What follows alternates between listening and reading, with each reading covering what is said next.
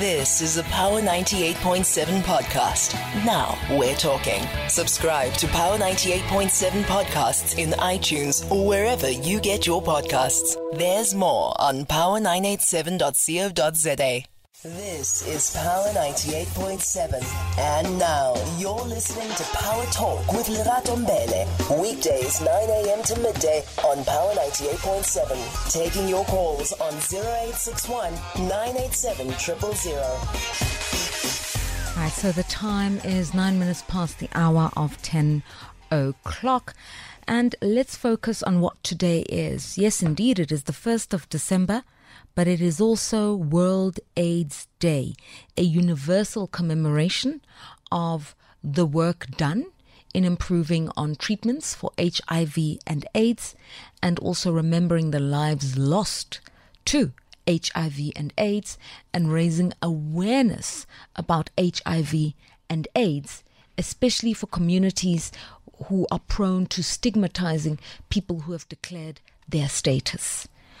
Um, in terms of statistics, um, 39 million people in the world, approximately 39 million people in the world, are said to be living with HIV.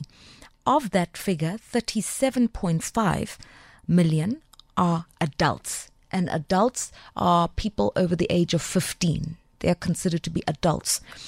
Um, 1.5 million are children worldwide. And within this figure of 39 million people worldwide living with HIV and AIDS, 53% are women and girl children. So it is uh, a disease or a virus that has a higher infection rate amongst women. And what scientists have said, it, it's, it's a lot to do with the biological form of the woman, if you really think about it, right? Um, and 8 million of people living with HIV or AIDS are found in South Africa alone. So the country has a high prevalence rate, and we're told disturbingly that the infection numbers are starting to tick up a little bit, especially amongst younger South Africans. And when we say young, we mean those children, people under the age of 15. So there are a few social issues to really consider here. But today's AIDS, uh, or this year's AIDS commemoration worldwide, is taking place under the thematic banner of Let Communities Lead. This is what the UN Secretary General Antonio Guterres has reminded us. Let the communities say what it is that they need and what support that they need from uh, health departments, donor agencies, uh, social services, and the like. And then the executive director of UNAIDS is the Ugandan uh, developmental economist, engineer, and social activist, uh, Dr. Winnie Byanyima. And she says, today we need to end inequalities, we need to end AIDS, and we need to end pandemics. This is a day to have conversation about how to address inequalities in the distribution of treatments, healthcare, and resources, end AIDS, and end all pandemics. And so those are the those are the conversations taking place worldwide. Today, though, we are going to speak to Lucky Mazibuko, social activist and entrepreneur. And he is a South African who many years ago publicly declared his AIDS, uh, his HIV status rather. And he has lived for more than 20 years with the virus, living positively, and he has seen the full gamut, I would say, of public policy interventions and treatment. From the very, very dark days of denialism to people being told to please drink uh, garlic and beetroot water and, you know, rather pursue a healthy, nutritious diet than take antiretrovirals to then the introduction of antiretrovirals. And what I'm told is back then, antiretrovirals, when they were finally uh, rolled out, it was a cocktail of drugs. It was like six or seven that you had to take a couple of times a day on a full stomach. And then it moved to sort of a couple of pills. And now we're even talking PrEP and other kinds of interventions that can even suppress the viral load and even make the, the, the virus undetectable in the body. So it's been a wholesale transformation and revolution in this space. Has it not? Lucky Mazibuko, good morning. Good morning, uh, Lerato. I hope you are well. Your, I must say that your your voice has boosted my immune system. Oh, my pleasure. Thank you. And I wonder if just sort of, you know, anecdotally remembering what it was to talk about AIDS and HIV in the country and what and how we talk about it today. I wonder if that really does spell progress. I think it does.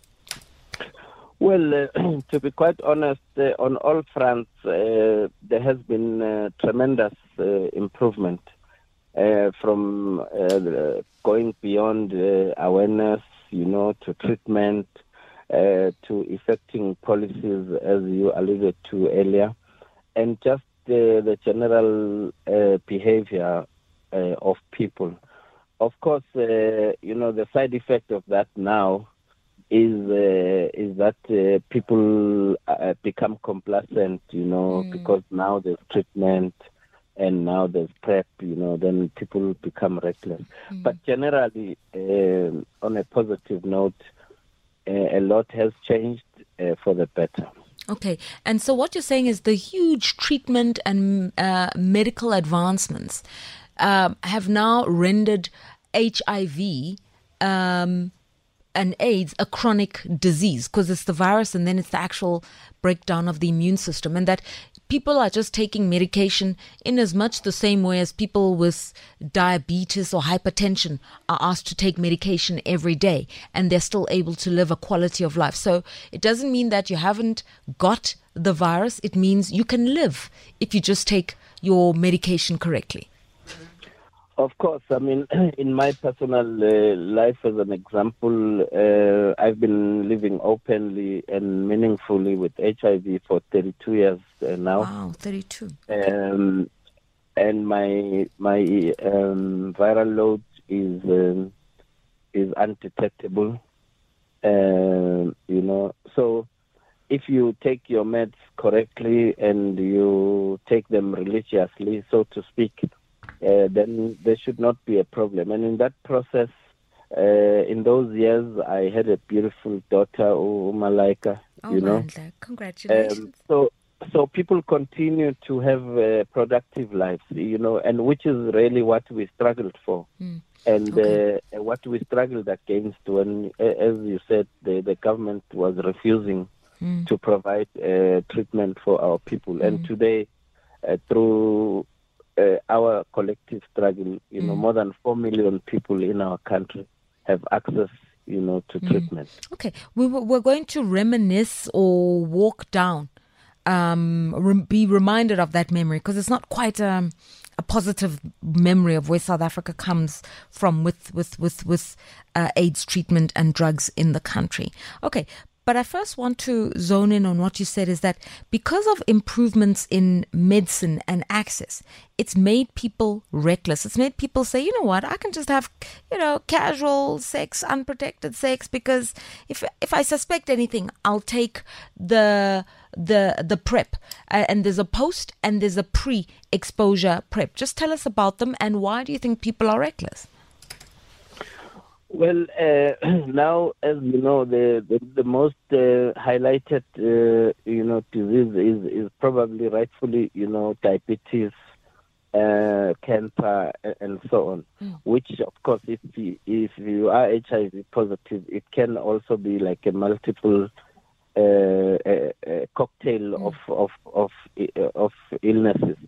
But uh, what normally happens is that once a possible solution is found, then people let their guard down. You know, the other day there are certain walks that I do uh, at my restaurant uh, once a month, and uh, we had a speaker, Dr. Popuma, who is my medical advisor. And one of the uh, questions, actually, one of the comments that came about from one of the workers was that, you know, I, I, I wish I could have HIV than diabetes. Wow. okay, and what So- reason do they give?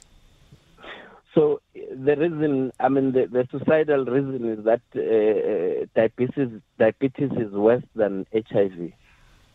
You know, so so that's the side effect of uh, the job well done that we did with uh, with regards to mm. treatment mm. and is that people now uh, have this illusion that uh, you know I can take a chance and still be okay.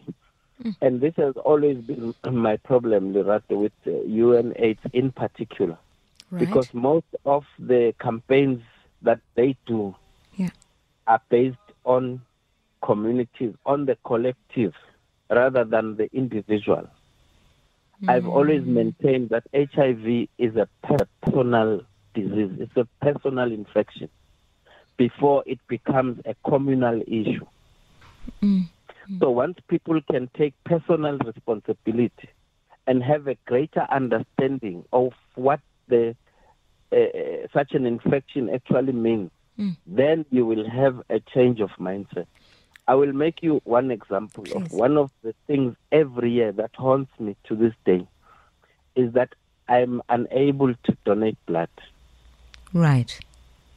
So people uh, think they don't think beyond what the infection is. They they think of it in community terms, in national terms, and so on. But there are other things, side effects of being infected with this thing that are, are more personal, which therefore demands that the the solution mm. should be more directed to an individual, especially young people, mm. Because for us to reach the plateau the soonest mm. is for young people to stop the infection. Okay. Okay.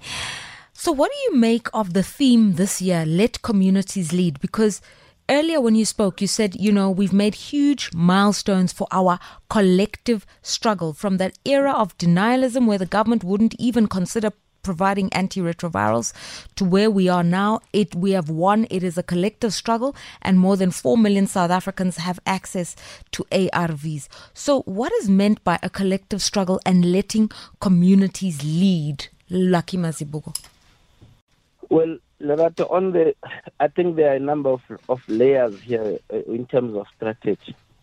Collectively, uh, it was a good thing from uh, effecting policies you know, uh, forcing government to provide treatment and so on. On that front, uh, the collective was working.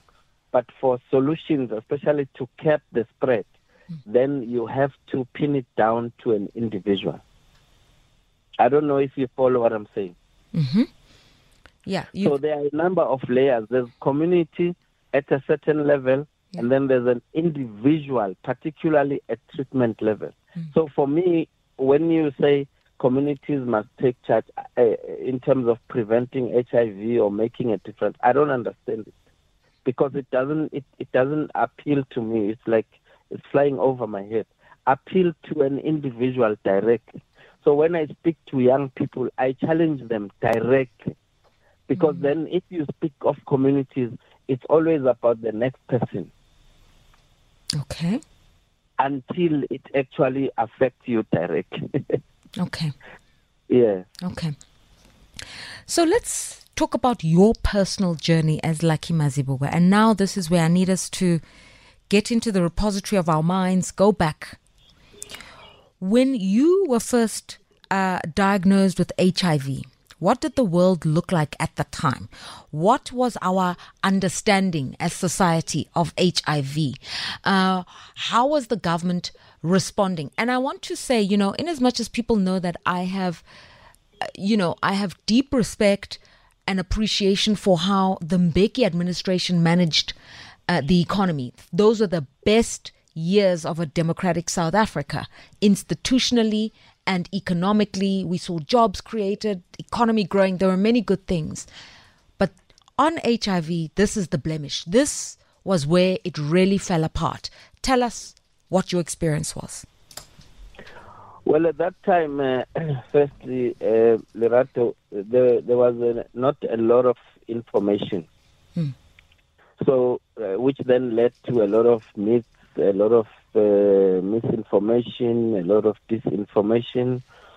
Uh, Uh, number one. Number two, HIV was a death sentence, mm. and which led to people being afraid uh, and not even wanting to discuss that issue. You know, mm. um, which then led thirdly to a deep sense of uh, denial. So uh, even if people were to talk about HIV, if it ever happened, they spoke about it in the third person or in the second person, but never about themselves. Mm. So, so, so at that time, the situation was very bleak.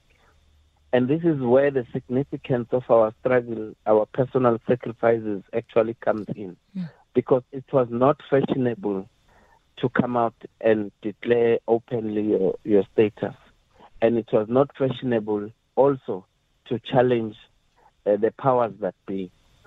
So, uh, as we moved on, more solutions were being found, mm. then people became more open. I mean, mm. I cringed the other day. I went to a, a seminar and there was a young girl who was telling us how she was infected like two years ago.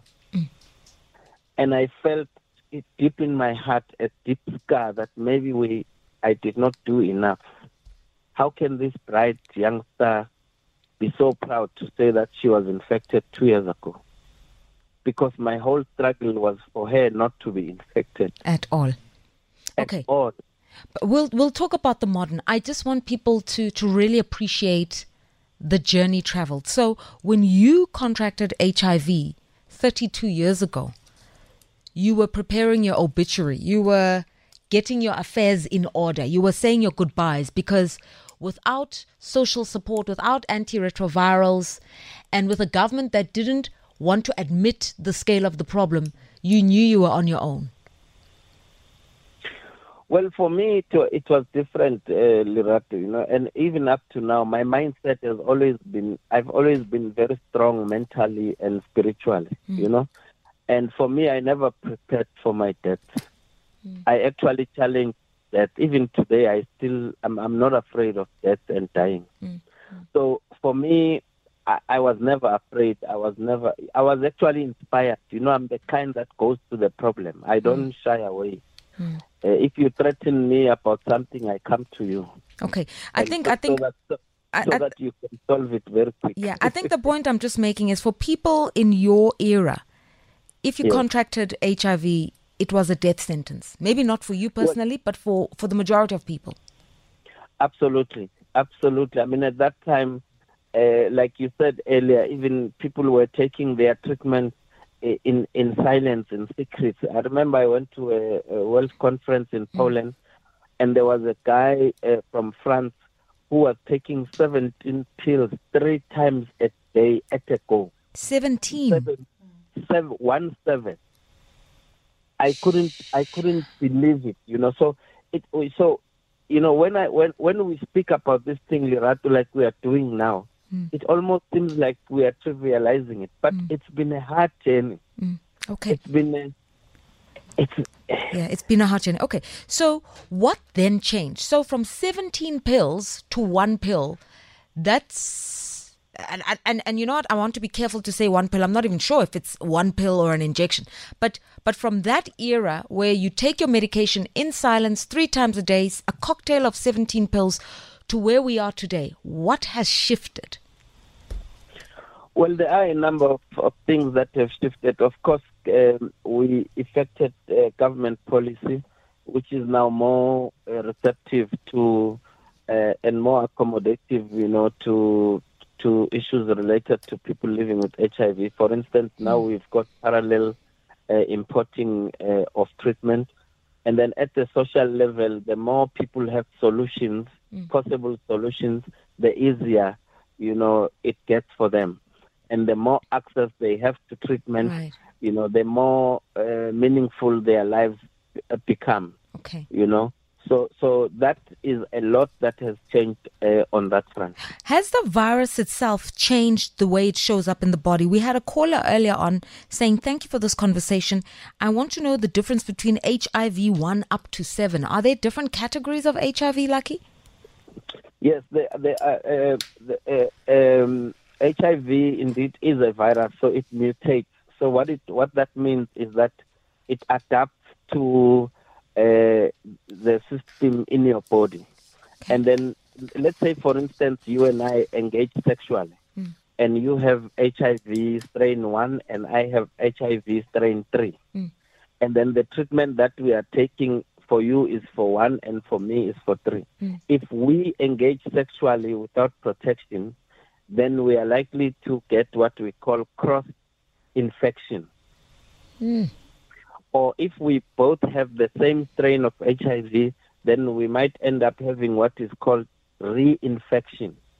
So what that does, it makes the treatment, eh, it renders the, the treatment ineffective because literally you are treating the one strain of HIV and leaving the other.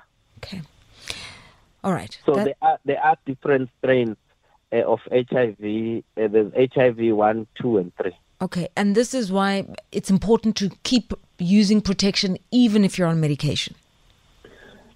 Absolutely. Okay. I, I, have said in my writings uh, when I was still at Sowetan that uh, sex without a condom is unnatural. okay, and finally, you know, you told us about your beautiful angel, your daughter Malaika. I remember yes. a time where if a mother had HIV, uh, they they were testing nevirapine at the time to see if at the point of birth they could administer a pill that would stop her blood mixing with the child's blood so that the child doesn't contract HIV. It was a whole lot of stuff going on. So today, how do people live these full lives? You're talking about get married, have children whilst having HIV. How, how, how does it happen socially and how does it happen medically?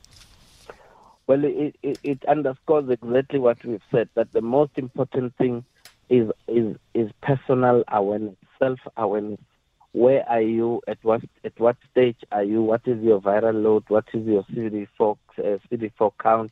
Uh, is your partner positive himself? Are you positive? You know all those types of things all of things they inform uh, the decision as to whether you can uh, enforce your reproductive rights. Mm.